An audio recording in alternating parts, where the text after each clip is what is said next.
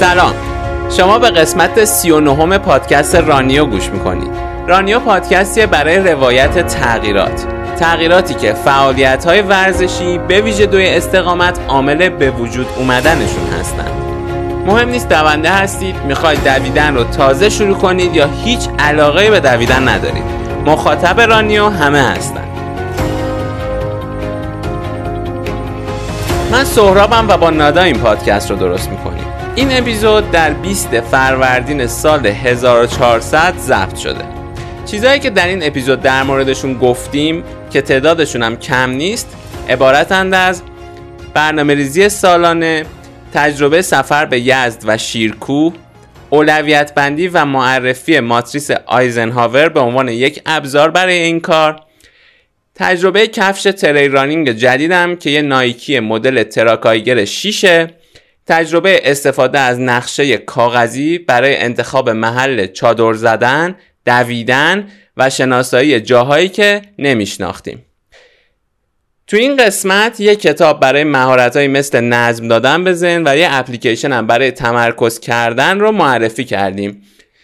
در این قسمت پریسا که مهمون قسمت 18 همه رانیو بود و مدل تعریف کردن قصهش اون اپیزود رو حسابی جذاب کرده بود قصه یکی از کفشای نایکی بر اساس کتاب کفش باز اثر فیل نایت بنیانگذار این برند رو روایت می‌کنه. اینم راستی بگم که ما تصمیم گرفتیم این اپیزود رو در کافه ضبط کنیم. بنابراین تو پس زمینه گفتگوی ما صدای محیط کافه رو هم میشنوید که البته کافه رو انتخاب کردیم که خیلی شلوغ نباشه. در این مورد هم دوست داریم نظرتون رو بدونیم. خب دیگه بیشتر از این وقتتون رو نمی‌گیرم بریم و قسمت 39 رانیو رو بشنویم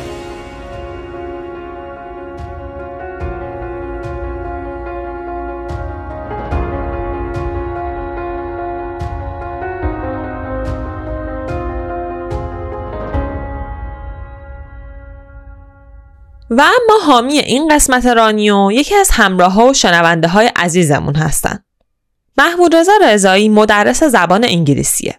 اون دارای مدرک تیسول آموزش زبان انگلیسیه و در دوازده سال اخیر به بیش از 15 هزار نفر از ایرانی های داخل و خارج از ایران این زبان رو آموزش داده.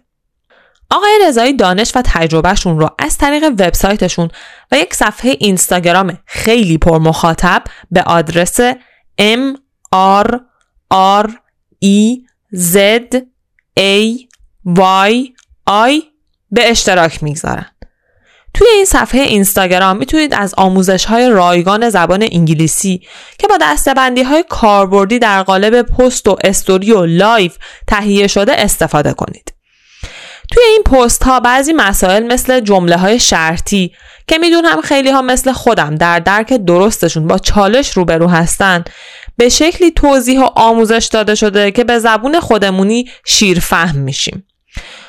جالبه بدونید که در قسمت نظرات به کسانی برخورد می‌کنید که با وجود اینکه در کشورهای انگلیسی زبون زندگی می‌کنن همچنان از آموزش های این صفحه بهره می‌برن. آقای رضایی مبتکر دوره های آنلاین آموزش و مکالمه انگلیسی تو ایران هستند. اگر قصد مهاجرت برای ادامه تحصیل رو دارین، دوره های آنلاین فوق فشرده ایشون می‌تونه یه گزینه مناسب برای شما باشه.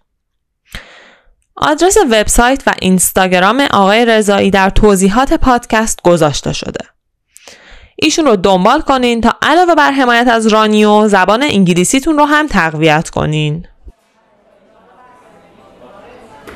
خب عصر جمعه 20 فروردینه سهراب می‌دونم که این مدت به برنامه ریزی و هدف گذاری برای سال جدیدت فکر کردی و گهگداری هم با من در میون میگذاشتی. بگو کلا چی گذاشته در ذهن تو؟ به چی فکر می‌کردی؟ خیلی ممنون. اوکی. اوکی. آره یعنی من می‌خوای همین اول پادکست رو با یک کلمه انگلیسی شروع نکنی؟ آره. باشه. ببین برنامه ریزی امسال برای من اینجوری شروع شد که من فکر کردم که چجوری برنامه ریزی سال قبلم رو موثرتر انجام بدم؟ چون این روند رو از پارسال ادامه داده بودم و اینکه خیلی ازش حس خوبی گرفتم. حتی با اینکه سی درصد برنامه به نظرم اجرا شد. یعنی از اینکه پارسال برنامه نوشتی حس, حس خوبی خیلی خوبی گرفته بودم. چون تو طول سال نگاش می‌کردم و خب میفهمیدم که من اون موقع چه فکری می‌کردم. یعنی اصلا یه دیدی نسبت به خودم پیدا می‌کردم و اینش برام خیلی جالب بود. حالا فارغ از اینکه چقدرش اجرا می‌شد. بعد امسال اومدم شروع کردم انتخاب کردم یه سری مفاهیم رو و ارزش ها رو. به جای اینکه مثل پارسال بیام مثلا یه سری چیزها رو دقیقا تعیین کنم. بگم. مثلا من رکورد مثلا 5 K اما زیر 20 دقیقه بزنم 5 کیلومترمو. یعنی پارس پارسال پارسال. این رو داشت آره پارسال اینو داشتم که گفته بودم مثلا رکورد 5 کیلومتر رو زیر 20 دقیقه بزنم یا مثلا 48 تا فیلم ببینم. حالا اینجوری هم بود که طبقه بندی کرده بودم هر کدوم اینا رو. یه سری مثلا طبقه بندی ها مربوط به تفریحات هم بود یه سری مربوط به کارهایی که تو ورزشی می‌خواستم بکنم شغلی می‌خواستم بکنم. امسال هم حدودا این طبقه بندی رو داشتم ولی با این تفاوت که پیش خودم گفتم که بیام اینا رو به این صورت انجام بدم که یه سری مفاهیم رو انتخاب کنم همینطوری که گفتم و به جای اینکه یه سری چیزای مشخص رو تعیین کنم و سعی کنم اونا رو ارتقا بدم یا در راستای اونا گام بردارم. دلیلش هم چی بود؟ اینکه اون برنامه ریزی پارسال به من نشون داد که تو ممکنه جوابت به این سوال که من هدفم از این کار چیه تغییر کنه و اصلا از یه جایی به بعد ممکنه اون برات بی‌معنی بشه. مثلا ندونی که چرا من باید 48 تا فیلم ببینم. یعنی من اون موقعی که اون برنامه رو می نوشتم مثلا شاید این برام ارزش بود که خب اگر من هفته یه دونه فیلم ببینم خیلی تفریح خوبی دارم می‌کنم.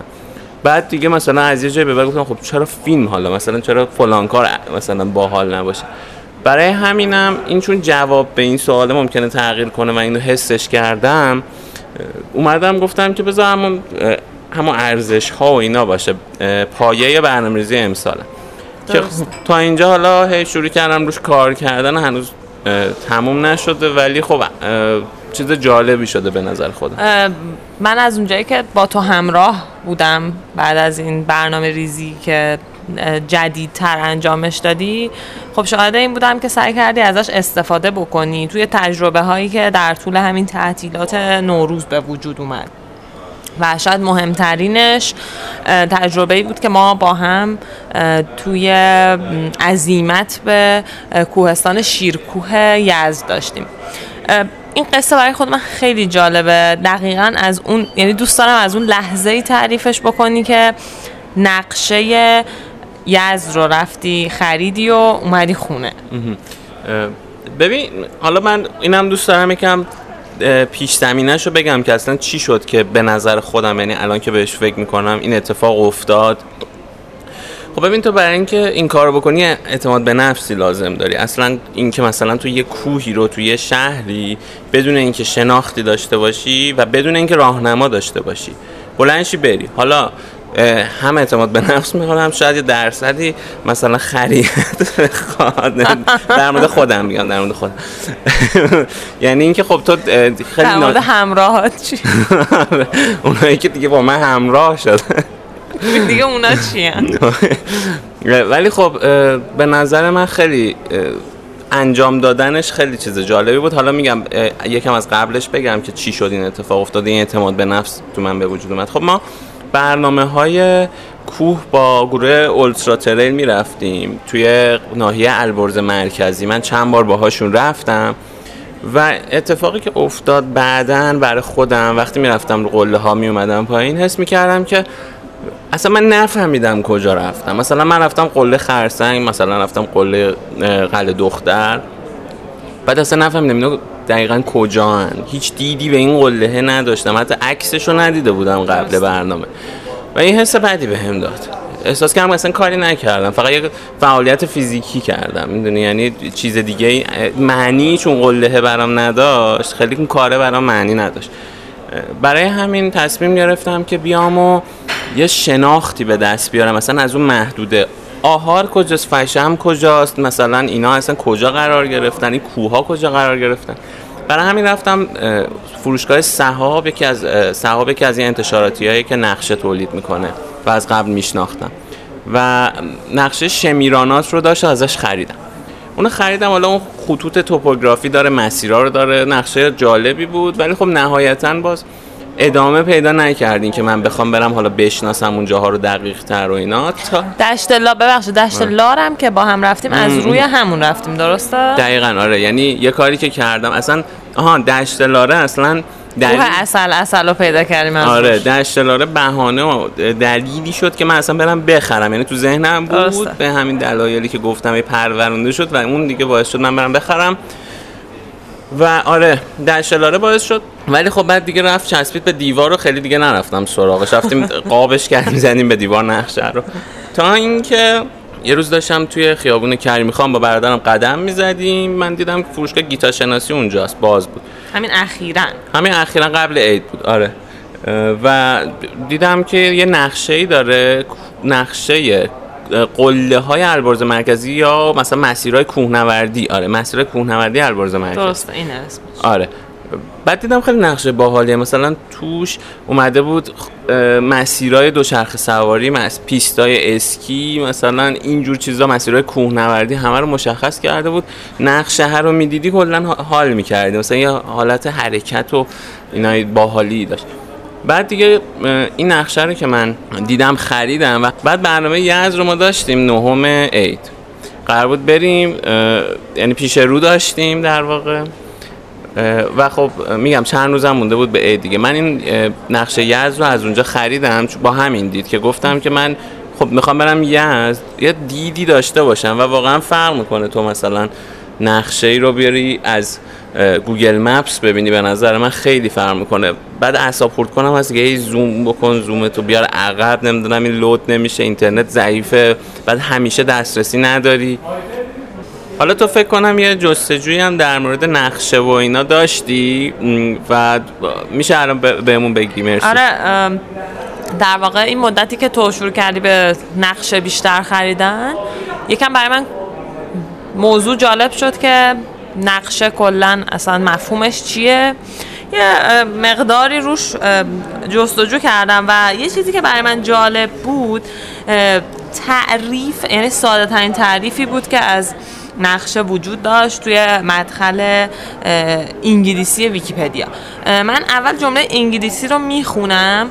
خیلی جمله کوتاهیه. بعد میگم که چیش برام جالب بود. میگه a map is a symbolic depiction emphasizing relationships between elements of some space such as objects, regions or themes.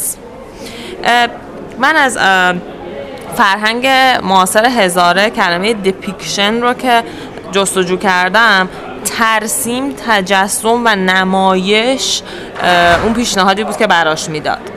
با این در با در گرفتن همچین چیزی ما می‌تونیم بگیم نقشه یک ترسیم نمادینه که در واقع داره ارتباط بین المانهایی در فضا از جمله اشیا. مناطق یا این این themes که آخرش آورده میشه مزامین. ما نزدیکترین چیزی که بتونیم بهش پیدا کنیم.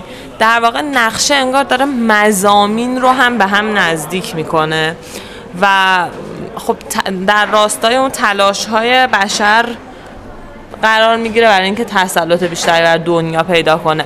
یکی از اولین نقشه هایی هم که وجود داره منتصب به یه آقای به اسم شریف ادریسی یا ادریسی. البته تو انگلیسی به اسم محمد ادریسی بیشتر معرفی شده بود که این متولد سال 1100 بوده. و عرب بوده. یکی از جغرافیدان های خیلی مشهور عرب بوده و یه ویژگی جالبی که نقشه های این داشته اینه که برخلاف نقشه های فعلی شمالش پایین بوده. جنوبش بالا بوده.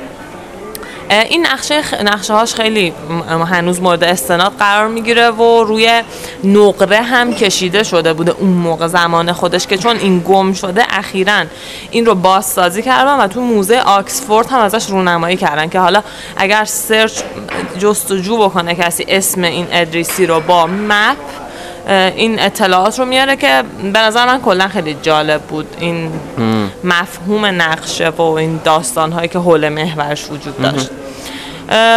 تو ما اینجایی بودیم که تو نقشه ها رو خریدی و آوردی خونه. یعنی قرار بود که وارد قصه شیرکوه بشیم دیگه. آره آره. بعد خب من شروع کردم نگاه کردن اون اقامتگاهی که ما داشتیم می‌رفتیم اقامتگاه نارتیتی بود که تو شهر تفت بود. اومدم ببینم موقعیت این چجوریه. کلا مثلا چقدر نزدیک یزده و شهر یزده بود.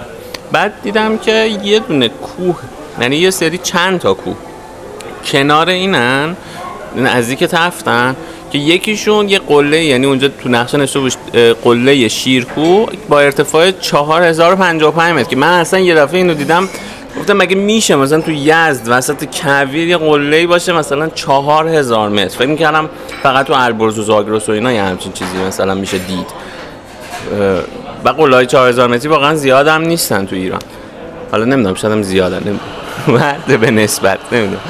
بعد گفتم که چه جالب و فلان اینا. بعد گفتم آقا من اینو باید برم. یعنی این میشه اون چیزی که این سفر رو برای من متمایز می‌کنه مثل چیزایی که تو مثلا اپیزود چهار رو اینا در مورد سفر گفتیم سفر متفاوت یا مثلا تو اپیزود 19 فکر می‌کنم گفتیم که تو بیای به عنوان مثلا با این اپیزود 18 18 آره که بیای در واقع تو سفرت یه چالشی رو انتخاب کنی چالش حالا استقامتی. و این اونو داشت دیگه اون اونو انجام می‌داد و خیلی برام جالب شد. شروع کردم در مورد شیرکوه خوندن و اصلا اسم جاهای مختلفش رو یاد گرفتم که یه جورایی از اون طرف که می‌گفت من یه بار رفتم حالا ادامه معرفش می‌کنیم بهتر می‌دونستم که مثلا این داره درست میگه یا نه. بعد خب اینجوری شد که برنامه شیرکو رو اینجوری ریختم تو ذهنم و حالا به تو هم گفتم هم موقع استقبالم کرد.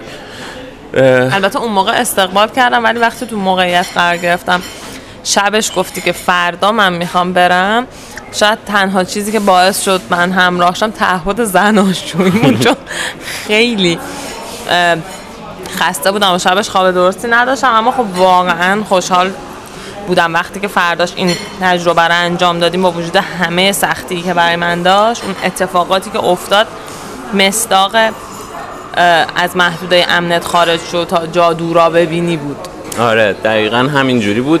برای خودم هم خیلی سخت بود که بخوام مثلا تو جایی که نمی‌شناسم بگم صبح زود پاشم برم یه جای ناشناخته رو بگردم و اینا ولی می‌دونستم بعد انجامش بدم. یک امر ضروری و فوری بود برام. خب چرا؟ اینجا همین این سوال من این بود شاید چون من خودم تو این زمینه ها همیشه با کلی چرایی رو چرایی و آیا حالا برم حالا مگه اگر نرم چی میشه مواجه می شدم اما توی توضیحی به من داده بودی حالا شاید اصلا این توضیح بعد از اون داستان دادی من نمی‌دونم. که خیلی از این سوال ذهنی ما حل کرد. و برام جا افتاد که چرا تو اینقدر پیگیر بودی که اونو اجرا کنی. یه واقعا درباره اون توضیح بده. همون چیزی که می‌تونی امورت رو به دو بخش تقسیم کنی. آره اینو یکم بیشتر. آره این خیلی تو برنامه ریزی هم حالا کلا به کار میاد. من توی برنامه ریزی امسالم این توی فکرم بود که حالا یکم توضیح میدم. آره. آقای آیزنهاور که احتمالا معرف حضور. هستن. رئیس جمهور سابق امریکا بودن و اینا. ایشون به خاطر اینکه حالا یک فرمانده بودن یا رئیس جمهور بودن و کارهای زیادی رو باید توی روز انجام می‌دادن و آدم خلاقی هم بوده اینجور که میگن اومده یه سیستمی رو درست کرده برای خودش به نام اون موقع. کرده بوده برای خودش به نام ماتریس آیزنهاور. که خیلی هم معروفه. یعنی حالا هر کس بخواد در موردش بخونه می‌تونه بره جستجو کنه. مطالب فارسی هم زیاده انگلیسی هم زیاده. که این میاد چهار تا دسته بندی ارائه میده تو این ماتریس که حالا امور ضروری و فوری امور ضروری و غیر فوری امور فوری و غیر ضروری امور غیر فوری و غیر ضروری. که حالا یه چیزی فقط میگه اینجا که این دوتا محور این ماتریس چی هر آره. کدوم؟ یکیش ضرورت یکیش فوریت آره. که میاد چهار بخش آره. می‌کنه حالا سخته مثلا من می‌خوام هی بگم چه جوری و آره آره. شکلی باید دید ولی حالا کلیتش اینه آره. و این خیلی داشتنش اصلا توی ذهن که تو بیای این کاراتو توی یکی از این دستا ببری کمک می‌کنه یعنی آقای آیزنهاور توی ماتریسش میگه که اولین کاری که تو باید بکنی انجام دادن امور ضروری و فوریه خب یعنی اینجوری اولویت بندی میشن کارها بعد بیای برای امور ضروری و غیر فوری برنامه ریزی کنی. بعد امور فوری و غیر ضروری تو بسپری بقیه انجام بدن. امور غیر فوری و غیر ضروری تو مثلا انجام ندی. این حالا این یه همچین چیزیه که حالا هر روز صبح مثلا انجام بدی و اینا. حالا این دو, دو تا چیز داره. دو تا در واقع چیز خوب داره برای من دونستنش و به نظرم حالا تو هم اگر بدونی.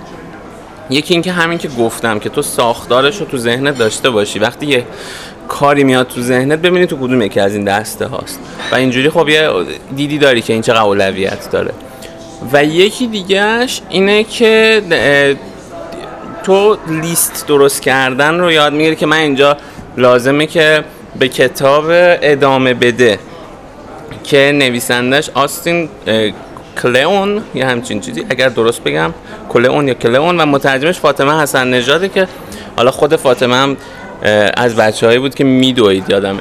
بله. نشر یساوالی آره این این کتاب کتاب خیلی خوبیه خیلی هم خوشگله کلا کتابش و حس خوبی به آدم میده وقتی میخونتش. یه موردی که من ازش یاد گرفتم و خیلی دوست داشتم همین بود که می‌گفت لیست درست کن. برای همه چی لیست درست کن. هر چی میاد تو ذهنت شروع کن لیست درست کن. لیست درست کردن ذهن رو منظم می‌کنه. و حالا تو این ماتریسه هم بالاخره تو باید از همه این کارهای لیستی داشته باشی و این وقتی بشه توانایی ذهنی آدم آدم مثلا تو ذهنش هم می‌تونه لیست درست کنه لازم نیست بره تو کاغذ. و خب این کوه رفتنه حالا میگم گفتم که کار ضروری و فوری شد برای من دادی که ببین یعنی من گفتم شاید بهتر ما یه فضا سازی بکنیم توی جمعی که ما قرار گرفته بودیم اون برنامه اصلی افراد دیگه اون فعالیت ما نبود اون فعالیت ورزشی. و تو در واقع باید هممون توی موقعیت قرار می‌گیریم که احساس می‌کنیم که باید یک توضیحی به بقیه بدیم که چرا داریم یه کار رو که اونا انجام نمیدن ما داریم میریم انجام بدیم. از این چیزا. سخته خب کلا. آدم هم تا حدودی گاهی دنبال بهونه است ممکن انجامش نده. تو چطور برات این فهم ایجاد شد که اون در دسته امور ضروری و فوریه و حالا انجامش دادی ببین ضروری بودنش به خاطر این بود که من خودم رو معنی خودم رو باید پیدا می‌کردم تو اون سفر. یعنی من خودم رو یه شخصیتی معرفی کردم به خودم که میگم از یک سال دو سال قبلش این شکل گرفته. در اثر یه سری حالا چیزایی که در مورد خودم فکر کردم برنامه ریزی کردم و فلان و اینا. خودتو بیشتر شناخت. آره و خودم رو یه شخصیتی به خودم شناسوندم آره. که این شخصیت کارش این نیست که بره توی یه سفر سفر شیش روزه و شیش روزش رو یه جا بشینه. من من دیگه اون آدم نیستم مثلا نمی‌تونم به خودم اجازه بدم.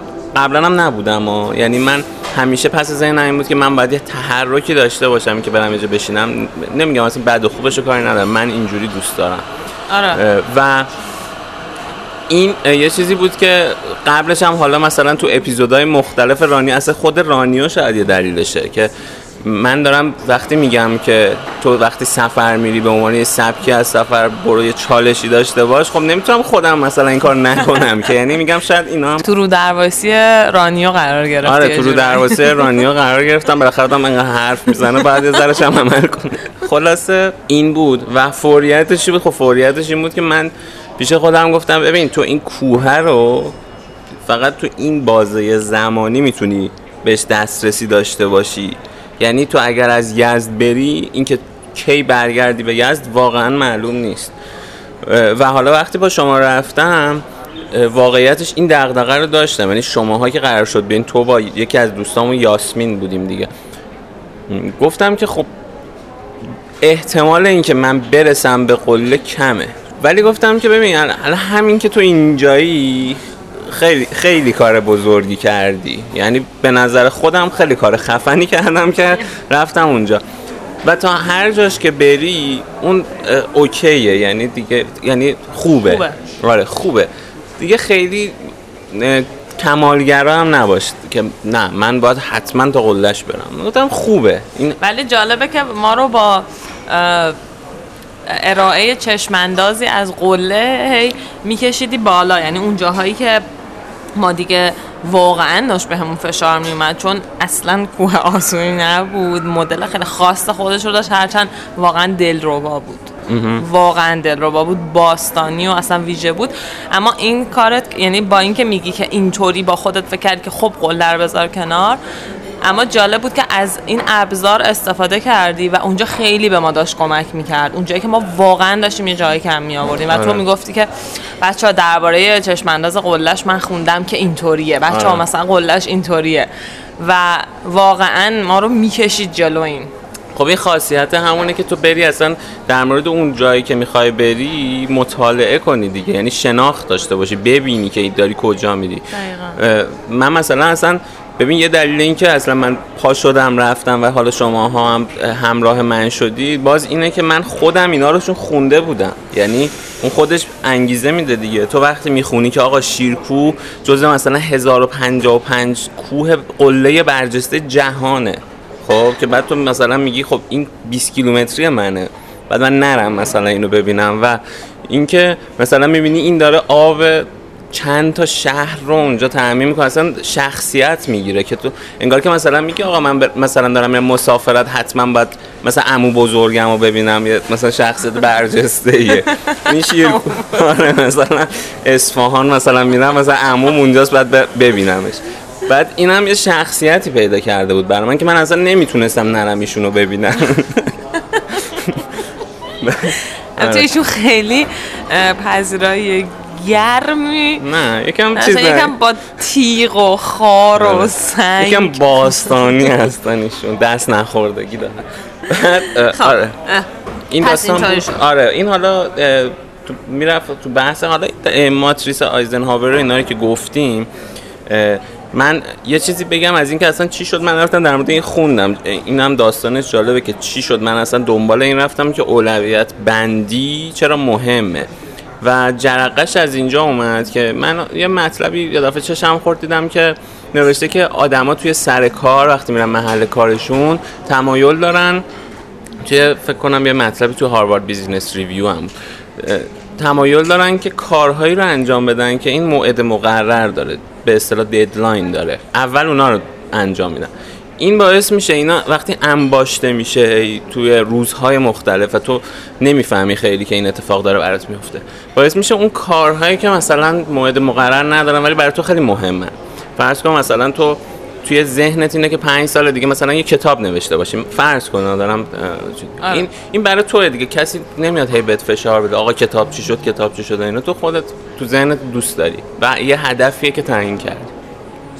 این موعد مقرر داره هی اینو میندازن عقب. تو میگی خب بذار این کار رئیسمو بدم بذار این کار مثلا اینو بدم اونو بدم اونایی که باید انجام بدم و بدم. و شاید هیچ وقت اون اه، کتابه دیگه بیرون نیاد به همین دلیل. برای همین کلا جذب شدم به این موضوع و اینکه دیدم که رفتم توی اینستاگرام سوال کردم ببینم مثلا بقیه این مشکل مشکل که حالا نه مثلا اینجوری هست. چالش. دقیقا. چالش که کارهایی رو بیشتر انجام میدن که موعد مقرر داره یا پس ذهنشون هست که برای اون کار هم برنامه ریزی کنن. که حالا تو دستبندی ماتریس آیزنهاور همون ضروری و غیر فوریه. درست. و دیدم که آره مثلا خیلی از آدما جواب دادن که کارهایی رو انجام میدن که موعد مقرر دارن. بیشتر روزشون در حال انجام این کارها هستن. و یه سری اصلا به من دایرکت دادن گفتن که من از این قضیه مثلا ناراحتم متاسف بودم ولی می‌گفتن که ما اینجوریه. یعنی انگار مثلا یه تلنگری هم خورد بهشون که اینو من دوست داشتم یعنی اصلا یه دلیلش هم این بود که پرسید. بعد خب این کمک می‌کنه دیگه این یعنی تو تو داشتی می‌گفتی که از این رسیدی به ماتریسه. آره از این رسیدم به این که آقا اصلا خب چیکار باید کرد؟ اون اولویت بندی چجوری باید تو طول روز بکنی؟ چون این چالش ها رو همیشه با خودم داشتم. الان من یه هدفی دارم و محل کار من یه چیز دیگه از من می‌خواد. من کارمو دارم برای مثلا خیلی دلیل خیلی آمون برای کار کردن اینه که مثلا بقا پیدا بقا. پیدا کنیم دقیقا. و خب من مثلا یه ارزش هایی تو ذهنم هست که دوست دارم بهشون برسم. و کی کی مثلا این این ارزش ها کی دارم بهشون نزدیک میشم؟ چقدر اصلا تو طول روز بعد برای اینا وقت بذارم؟ اینا برام آره. خیلی سوال بود همیشه. مثلا چه جوری بعد انجام بدم؟ و خب این کمک جستجو کردی آره کمک به- آره جستجو کردم و دیدم که خب این ماتیس آیزنهاور یه قسمت کارهای روز که اولویت دوم توه. میگه برنامه ریزی کن برای کارهای ضروری که هر آدمی داره و مثلا مربوط به هدفاش میشه ولی غیر فوری. یعنی مورد مقرر نداره. تو یادت هست درست دقیقا یعنی با چی جستجو کردی؟ چون ببین یه چیزی که من می‌دونم که خیلی همون باش روبرو هستیم. یه سری مشکلاتی داریم اما خیلی سخت می‌دونیم که دقیقا باید چطور براش جستجو کنیم. الان خوب شد اینو پرسیدی. اینو یکی به من معرفی کرد. یکی تو دایرکت همین سوالو که من پرسیدم. یعنی ببین این این سوال پرسیدن خودش می‌تونه آدمو یه چیزی بکنه یعنی یه راهی رو به آدم نشون بده. یکی به من گفتش که برای اولویت بندی میشه از ماتریس آیزنهاور استفاده کرد آره این این بود اینجا این مورد آره. این بود آره. خب پس در واقع این به تو معرفی شده بوده و آره این و حالا یه چیز دیگه که باز ببین توی ماتریس آیزنهاور گفتم یه بخشی هست به نام ضروری و فوری که حالا من در مورد کوه هم به تو گفتم که این بر من رفت تو این بخش و کارهای روزمره تو که خیلیاش مربوط به محل کارت هم ممکنه تو این بخش ضروری و فوری بره. چون تو بالاخره یه سری ارزش ها برای محل کارت هم داری. یه اپلیکیشنی هست چون من خودم مشکل تمرکز کردن دارم. روی کار ضروری و فوری مخصوصا. ببین معمولا این کارا سخت انجام دادنش. خب مخصوصا که فوریت هم وجود داره. و تو ذهنت دنبال فرار کردنه. وسطش میری گوشی چک می‌کنی میگی حالا بذار یه دستشویی برم مثلا حالا دستشویی هم اونقدر نداره. برم با اون یاروی حرفی بزنم مثلا حالش رو بپرسم تلفن بزنم. یه اپلیکیشنی هست به نام فارست که اینم باز یه کسی معرفی کرده بود که اتفاقا مهمون یه قسمت رانیا هم بود مریم کریمی بود توی توییتر من دیدم معرفی کرده بود. به نام فارست. و این چیز خوبی داره یک مفهوم خوبی باعث شکل گیری این شده خیلی جالبه. بحث خب تمرکز داره و اینکه اومده از درخت کاری استفاده کرده. اینجوریه که تو یه زمانی رو مشخص می‌کنی میگی من یک ساعت می‌خوام روی کاری زمان بذارم. و این میاد شروع می‌کنه یه درخت رو کاشتن تو این اپلیکیشن که تو اگر دستتو ببری گوشی تو برداری باش کار کنی این درخت در واقع میمیره و رشد نمی‌کنه. ولی اگر یک ساعت به گوشی دست نزنی درخت به رشد می‌رسه و این یه جنگل واقعی بعد از یه مدت حالا جنگل مجازی که درست می‌کنی یه تعداد درخت که تو بکاری با تمرکز کردن جنگ یه درخت واقعی برای تو میکارن به اسم. یه خوبی این اپلیکیشن. من به عنوان کسی که سهراب این اپلیکیشن استفاده می‌کرد من می‌دیدم میگم. اینه که اطرافیانتون مجبورن که نیان باهاتون حرف بزنن وقتی کار دارین. آره. چون حس می‌کنن دارن درخت قطع می‌کنن. یعنی من واقعا احساس می‌کردم اگر برم با سهراب حرف بزنم بین کارش درخت قطع کردم. آره. و خب خیلی روی من جواب داد. چون من از این مدل هستم که هی مثلا یه چیز به ذهنم میاد و می‌خوام همون موقع بگم. خب سهراب یکم می‌خوام ازت یه سوال تکنیکی شاید بکنم. اینکه این, این می‌دونی که خب خیلی وقتا مثلا من دیدم توی صفحه اینستاگرام بعضی از بچه ها می‌پرسن که کتونی چیه این چه کفشین. این برنامه شیرکوه رو اول که اگر تو بخوای مثلا اون مسیر رو توصیف کنی میگی چطور بود و اون کفش که پوشیده بودی چقدر به نظر خودت خوب بود به نسبت حالا کفش ما و کفشت هم بگو چی بوده و چطور خریدی و یکم از این اطلاعات بده. باشه. کفشی که من پوشیده بودم کفش تریل رانینگ نایکی بود. نایکی الان می‌دونم چند سال خیلی پیگیر داره کفش trail running به خاطر اینکه تو جهان تعداد زیاد شده تولید می‌کنه و مدل Terra Kiger 6 بود که یکی از دوستانمون که داشت از آلمان میومد من یعنی از ایران نخریدم. اصلا نمی‌دونم که موجود هست حالا میشه راحت پیدا کرد نه. من اینجوری شد که من گفتم آقا اگه فروشگاه کفش چیزی نزدیکت هست برنامه هست بری. من مثلا یه کفش به تو بگم برای من بیاری. trail running اینجوری هم نبود که بگم نه من فلان مدل مشخص رو این رفت مثلا گفت این هست اون هست. من تو ذهنم این بود که نایکی بگیرم. و دیدم این هست و بهش گفتم که بیاره چون قالب پا من می‌دونستم تو نایکی. و اینجوری شد که من این کفش حالا گرفتم. اولین بار که توی مسیر تریل پوشیدمش توی توچال بود که اونم باز تو عید بود که با تو خانواده یعنی پدر مادر تو رفتیم و برادر. من رفتیم ایستگاه دو توچال درسته؟ تا ایستگاه دو نرفتیم تا چشمه رفتیم. آره. ما تا پاک در واقع آره شما تا, تا پاک. آره من جلوتر دویدم رفتم. شماها پیاده روی کردین اومدین. و این خیلی حالا تو سرپایینی که من میدویدم این چسبندگیش با خاک خیلی زیاد بود. یعنی من تو خاک خیلی باهاش حال کردم. سرپایینی که می اومدم قشنگ داشتم کیف می‌کردم. باز سرپایینی رو گرفتم. این کم پیش میاد کم پیش اومده بود برام که انقدر حال کنم موقع سرپایینی دویدم و دلیلش دقیقا چسبندگی این با خاک بود و چسبندگیش با خاک یعنی یعنی حس می‌کردی که پات چسبیده. آره ببین اصلا یه جوری با اطمینان میدویدی. احساس نمی‌کردی آره آره من وقتی دیدمت داشتی میدویدی اون تیکه ای که داشتی میدویدی پایین و مامانم اومد صدات کنه بهت بگه که مثلا ما می‌خوایم فلان جا وایسیم. بعد من گفتم نه اون اصلا انقدر داشت این لحظه کیف می‌کرد آره. که عمرن صدای ما رو اصلا نشنیده. آره من آخه موزیکم گذاشتم تو گوشم و اصلا خیلی داشت بهم کیف می‌داد. آره این خیلی مهمه توی سرپاینی که تو احساس کنی که پات جای ثابت و درستی داره. یعنی مثلا احساس اطمینان کنی. خب پس تو با این آره کفش با... اونجا رو آره.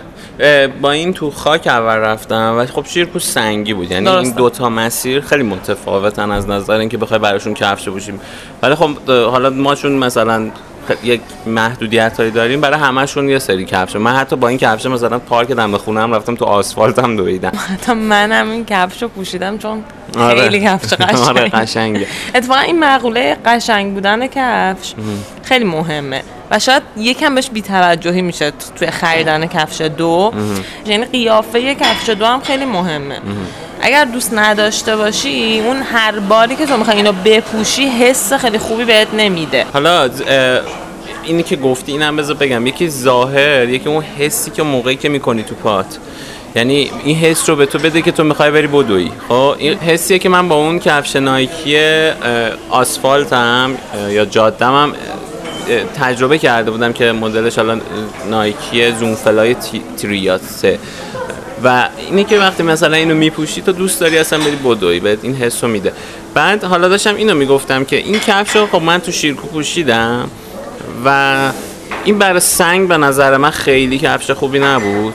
از این جهت که کفشی که تو سنگ میپوشی خیلی برای من حداقل مهمه و فکر می‌کنم برای خیلی دیگه هم اینجوری باشه که یه حالت محافظت بده به تو. مثلا کفش سالومون من کفش سالومون که داشتم انگار مچ پاتو می‌گیره. خب؟ بعد این خیلی به تو اعتماد به نفس میده. آره. روی سنگ. ولی این اینجوری نبود. این کفش مثل کفش آسفالت ولی کفش برای تریله. آره. خیلی این مدل. توچال خیلی شاید. آره برای یه مسیر مثلا تریل غیر چالشی کفش خوبیه. آره. ولی بخواد به اصطلاح میگن تکنیکال تریلا.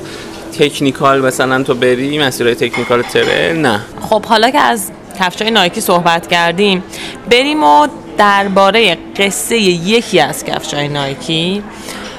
و اینکه فل نایت بنیانگذار نایکی کنار شریکش چه روزایی رو سپری کردن سر رسیدن به این کفش از زبون پریسا بشنویم که مهمون قسمت 18 همه رانیو بوده. بریم. بریم.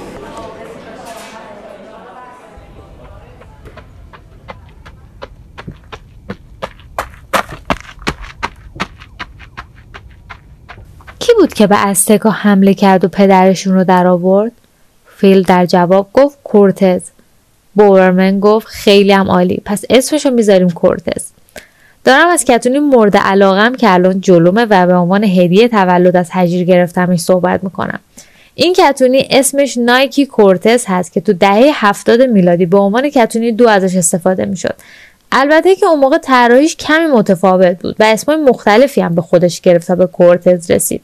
از TG24 به تایگر مکسیکو و بعد به اسک و در نهایت به کورتس این داستان برمیگرده به سال 1966 که اینا متوجه میشن زیره یکی از کفشا به اسم سپرینگ آب یه جورایی مثل کره آب میشه در حالی که لایه میانی او خیلی قویه. از کارخونه تولید کننده می‌خوان که لایه میانه این کفش رو با زیره یکی دیگه از مدل ها به اسم لیمبراب ترکیب بکنن. تو سال 1967 اولین نمونه کفش براشون ارسال میشه که به قول خودشون حیرت انگیز بود و منم با نظرشون به شدت موافقم. اینجا بیل بوورمن که شریک فیل نایت بود به نشانه بزرگداشت المپیک 1968 که قرار بود تو مکسیکو سیتی برگزار بشه اسم اسک رو پیشنهاد می‌کنه. آدیداس متوجه این موضوع میشه و اونا رو تهدید به پیگرد قانونی می‌کنه حالا چرا؟ چون اونام قبلا کفشی به اسم استکا گل رو تولید کرده بودن و می‌خواستن توی همون بازی المپیک به بازار معرفی بکنن. خلاصه آدیداس جار و جنجالی را انداخت که نگو. فیل نایت خیلی عصبانی بود و با باورمن نشسته بودن و دنبال یه راه حل بودن. یه دفعه باورمن گفت کی بود که به استکا حمله کرد و پدرشون رو در آورد؟ فیل در جواب گفت کورتس. باورمن گفت خیلی عمالی. پس اسمشو می‌ذاریم کورتس. راستش فیل نایت این حس تحقیرآمیز رو خیلی دوست نداشت. ولی از اینکه آدیداس رو همیشه به چشم قول می‌دید خسته شده بود. از اینکه هر روز اونا رو بالای سر خودش رو خیلی جلوتر از خودش ببینه. نمی‌تونست تحمل کنه که سرنوشتش برای همیشه همینه. یکی دیگه از چالش های فیل نایت که توجه منو خیلی به خودش جلب کرد همیشه مغروز بودنش بود. حداقل تو 15 20 سال اول کاریش. یعنی از اون روزی که توی سرش این ایده به وجود اومد و خواست به کل دنیا سفر بکنه و کارخونه و کفشای مختلف رو ببینه. از همون موقع از پدرش پول رو قرض کرد که به اون سفر بره و توی سالهای بعد هم از بانک وام می‌گرفت از شرکت های اسپانسر پول می‌گرفت از پدر مادر دوستش قرض می‌کرد از پدر خودش قرض می‌کرد و و و. اما هیچ کدوم از اینا و خیلی مشکلات دیگه باعث توقفش نشدن. همونطور که تو قسمتی از خاطراتش نوشته هر دونده این را می‌داند. کیلومترها میدوی و میدوی بدون آنکه واقعا دلیلش را بدانی. به خودت می‌گویی به خاطر هدفی این کار را می‌کنی یا دنبال جمعیتی هستی. اما دلیل حقیقی دویدن تو آن است که جایگزین آن یعنی ایستادن تو را تا سرحد مرگ میترساند. به این ترتیب در آن صبح سال 1962 به خودم گفتم بگذار همه بگویند که ایدت ابلهانه است. تو ادامه بده نیست. حتی به ایستادن فکر هم نکن. تا اینکه به آنجا برسی و فکرت را زیاد مشغول این نکن که آنجا کجاست. هرچه پیش آمد فقط نیست.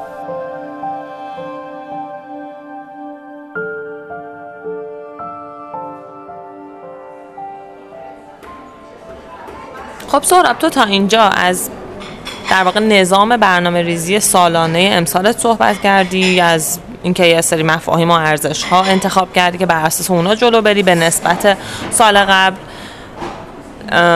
اپلیکیشن فارست رو معرفی کردی کتاب ادامه بده رو معرفی کردی از تجربه سفر به یزد و شیرکوه هم صحبت کردی و همچنین از موضوع نقشه صحبت کردیم.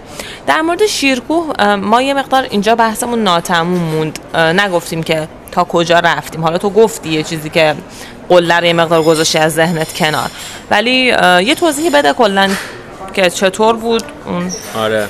چون اول بحثم گفتم یه آقایی هم بودش که معرفیش کنیم. آره قرار آره. ما اولش که خب شیرکو رو شروع کردیم اگر یادت باشه از همون اول یکم گیج می‌زدیم که خب الان مسیر کدومه. چون که یه جاهایی انگار مثلا دوتا می‌شد. و من برگشتم پشتم و نگاه کردم یه آقای با لباس کوهنوردی و اینا میاد و خیلی خوشحال شدم. بعد گفتم خب این بلده. و وقتی رسید بهمون گفتش که من یه بار تا بارگاه اومدم. بارگاه شیرکو هم بالا من قبلا خونده بودم که اصلا اصل سختی مسیر اینه که تو برسی به اون بارگاه. گفتم خب باشه خوبه دیگه با این میریم و خب رفتیم و گم شدیم. یعنی ما قبل از اینکه به دره نجیب برسیم گم آره. شدیم. آره یه دره به نام دره نجیبه که دیگه اونو بری بالا تقریبا نزدیک بارگاهی. دی و قبل اون گم شدیم. بنده خدا هم هر جا ما می‌رسیدیم میگو این دره نجیبه. چند تا دره نجیب ما رد کردیم. دره مثلا جوب دره نجیب. و آها این هم بذار بگم که اون بالا از بارگاه به قله مسیری داره که خیلی صافه بهش میگن اتوبان. و من اینو خونده بودم در موردش. بعد این آقا ما یه تیکه ای شد یه ذره صاف شد. گفت این اتوبانه. گفتم اتوبان بالا من نه من اومدم این اتوبان. خلاصه آقا ما با این رفتیم گم اگر این قسمت رو گوش میدین درود و سلام بهتون. آره دست شما درد نکنه. حسابی چالش برانگیز شد برای ما این بعد خلاصه ما رفتیم بالا تا یه جای اشتباه رفتیم برگشتیم پایین و دیگه برنامه‌مون از اونجا این شد که تا ساعت یک یک بیشتر. اصلا این که تو ذهن من بود از اولش که من گفتم ما تا یک تا دو دیگه هر جا بودیم برگردیم. یعنی یه جورایی اصلا قانون کوهنوردایی که میگم من از اونها یاد گرفتم. بعد دیگه احساس کردم که باید برسیم به بارگاه حداقل. یادم بهتم گفتم. گفتم که ما اینجا اومدیم حداقل مسیرش رو یاد بگیریم. یعنی اینکه همینجوری که مثلا گم شدیم من نگردیم. پایین که مسیرش رو یاد گرفتیم. خدا رو شد تا یکم رسیدیم بارگاه. و و ما دیدیم که خب سو یعنی وارد اون از دره نجیب رفتیم بالا و حس جالبی هم بود که می‌رسیدی یه چشم انداز خیلی جالبی پشت سرت بود. من سهراب رو دیگه از یه بعد تو بارگاه دیدم. بعد داد زدم گفتم که اونجا خوراکی داره. تو واقعا مسئله بود که ما اونجا می‌رسیم بعد چه خوراکی می‌خوریم؟ چون خیلی طولانی ترسیز که فکر می‌کردیم طول کشیده بود. و تو داد زدی گفتی که نه. بعد من به یاسمین گفتم که ببین حالا من فکر می‌کنم یه چیزی پیدا می‌کنیم. حالا سهراب یه چیزی میگه. یاسمینم گفت آره دیدی مثلا پسر بعض سر سر جواب میدن. اصلا یه اسمی من گفتم این کار راه نداره. من خوراکی پیدا نکنه بعد ما وارد این رسیدیم به این بارگاه و من خیلی ناامیدانه رفتم دیدم دو تا اتاق مثل مثلا شبیه به پناهگاه امیری یا خود همون پناهگاه قله توچال بود. و دو تا اتاق بود توی یکی از اتاقا چند تا کفش دمه در بود کفش کوه نوردی که من از اونجایی که همیشه میلم بینه که برم داخل جمع گفتم خب بیاد بریم اینجا بریم تو این اتاق وقتی ما وارد اون اتاق شدیم ما, ما ستا رفتیم مثلا گوشه کنار پنجره نشستیم و چند نفر یه گروه خیلی شاد و خوشرنگ و خوشحالی اون وسط یه سفره پهن کرده بودن انواع ماهده های بهشتی توی اون سفره بود. و من نمی‌دونم حالا من چطور نگاه کردم یا هرچی ولی اونا خیلی مسررانه دعوت کردن که من به سفره یعنی ما به سفره صبحونهشون بپیوندیم و من پیش قدم شدم و رفتم و نشون به اون نشون که ما بر فراز بارگاه کوهستان شیرکوه چای ماسالا حتی خوردیم. یعنی آره خیلی م... تنوع خوراکی در این هست خیلی مجهز بودن. یعنی از من اگر بخوام برم یه پیکنیک و همونجا صندوق ماشین رو باز کنم وسیله بچینم اینا مجهزتر اومده بودن بارگاه شیرکوه. آره خلاصا خیلی تجربه جالبی بود که با هم نشستیم باهاشون آشنا شدیم از یزد اومده بودن و خیلی مهمون نواز و خیلی خوشمشرب و یه تجربه خیلی قشنگی کنارشون شکل گرفت. که مثل تجربه قله بود دیگه. چون آره. ما صرف نظر کردیم از رفتن به قله ولی حس قله رو بهت می‌داد. چه بسا اصلا من اونجا چون که نقشه یزدم آورده بودم با بعد اونا به من داشتن مثلا جاهای مختلف یزد رو می‌گفتن که کجا قشنگ. گفتم آقا نمیشه اینجوری نمیشه. بذار من برم نقشه‌مو بیارم. بعد یارو گفت یارو نه. اون آقا گفتش که خب مثلا با Google Maps هم میشه. گفتم نه.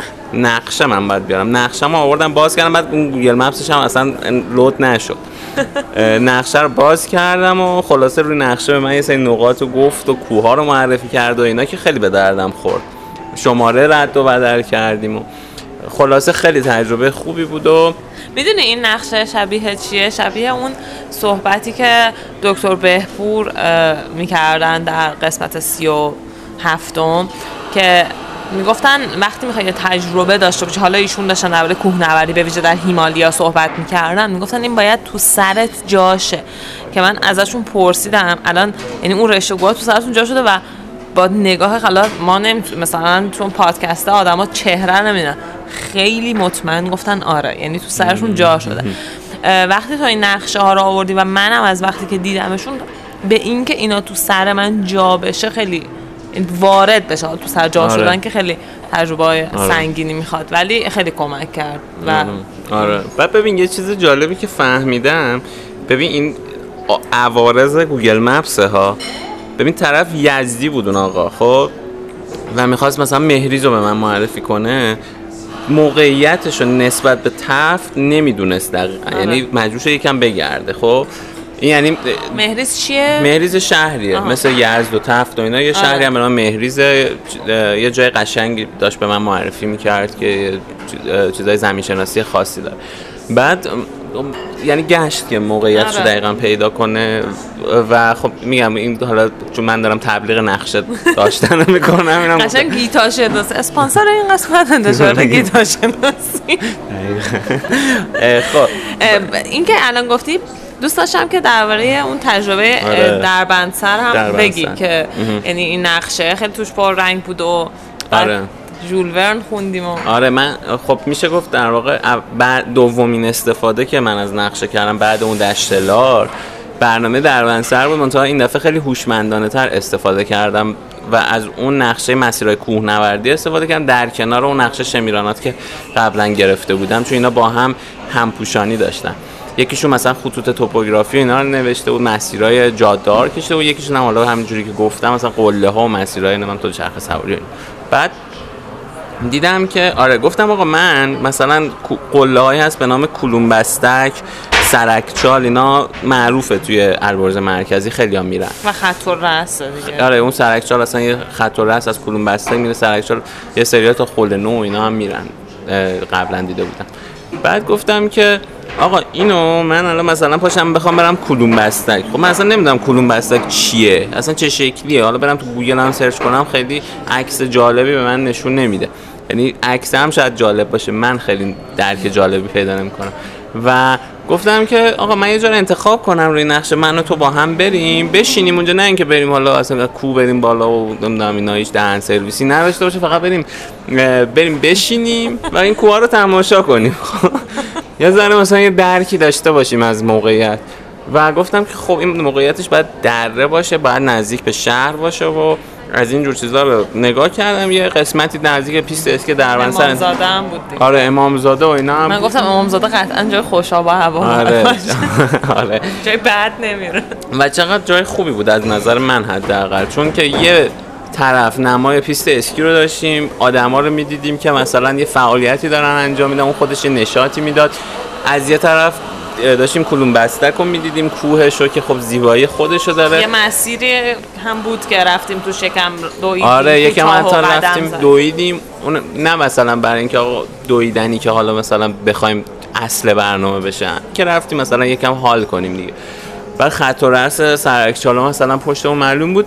و کلا خیلی برای من تجربه خوبی بود. نشستیم کتاب خوندیم مثلا آشپزی کردیم این کارا کردیم و اون منطقه رو یکم جذب کردیم. یعنی یه شناختی حداقل من پیدا کردم. حالا دفعه بعد اگر بخوام برم کلوم بستک مثلا برسم اون قله میگم ای من مثلا اون موقع از اونجا داشتم اینجا رو نگاه می‌کردم اینش خیلی خوب یه چیزی که توی این سفر سفر که گردش نیم روزی به دربند سر اتفاق افتاد و من دوست داشتم درباره صحبت بکنم و به نوعی اینا رو با اصطلاح باور غیر محبوب unpopular opinion می نویسن باور رایج و محبوب اینه که شبکه های اجتماعی دارن زندگی ما رو می‌گیرن دارن ما رو دارن وقتمون تلف می‌کنن. از این داستان خیلی زیاده. یه مستندم آره در ساخته شده که اصلا هیچ. حالا من یکی از تجربه خیلی قشنگم از اینکه توی شبکه اجتماعی به اشتراک گذاشتم و باعث یه چیزی شد همون روز بود که من یه استوری گذاشتم از جایی که هستیم و معرفی کردم ما اینجاییم. و کمی بعدش من, من توی چادر رفتم. کمی استراحت بکنم که سهراب من استراحت کرد و گفت اسم یک دوستی رو آورد که اصلا ایران نبود و اون به صورت تصادفی همونجا بود و مثلا با به فاصله ده دقیقه ما بود اونجا. و اونا اومدن و ما دیدیمشون انقدر به من یعنی از طریق استوری من متوجه شده بود که ما اونجاییم. انقدر برای من لذت بخش بود. به هیچ طریق دیگه جز شبکه اجتماعی نمی‌تونست این اتفاق بیفته. و یک بار دیگه به من ثابت کرد که در واقع خودمونیم که تعیین کننده هستیم که از هر چیزی داریم چطور استفاده می‌کنیم.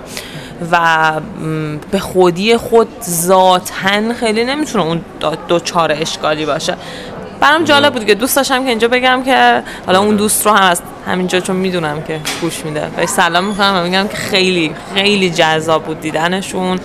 آره، اونجا با هم حرف زدیم و خب سوالی هم که من تو اینستاگرام پرسیدم میگم این اصلا این ماتریس آیزنهاور رو من اینجوری فهمیدم که یه کسی به من دایرکت زد. یعنی اگر من این سوال رو تو شبکه اجتماعی نمیپرسیدم شاید خیلی دیرتر با این مفهوم آشنا می شدم شاید مثلا نمی شدم برای همینم آره دقیقا همین که میگی خیلی موافقم که هیچ چیزی نمیشه گفت. مثلا ذات هیچ چیزی. حالا یه ذره سنگینه ولی مثلا بیشتر چیزا سیاه و سفید نیستن دیگه. آره.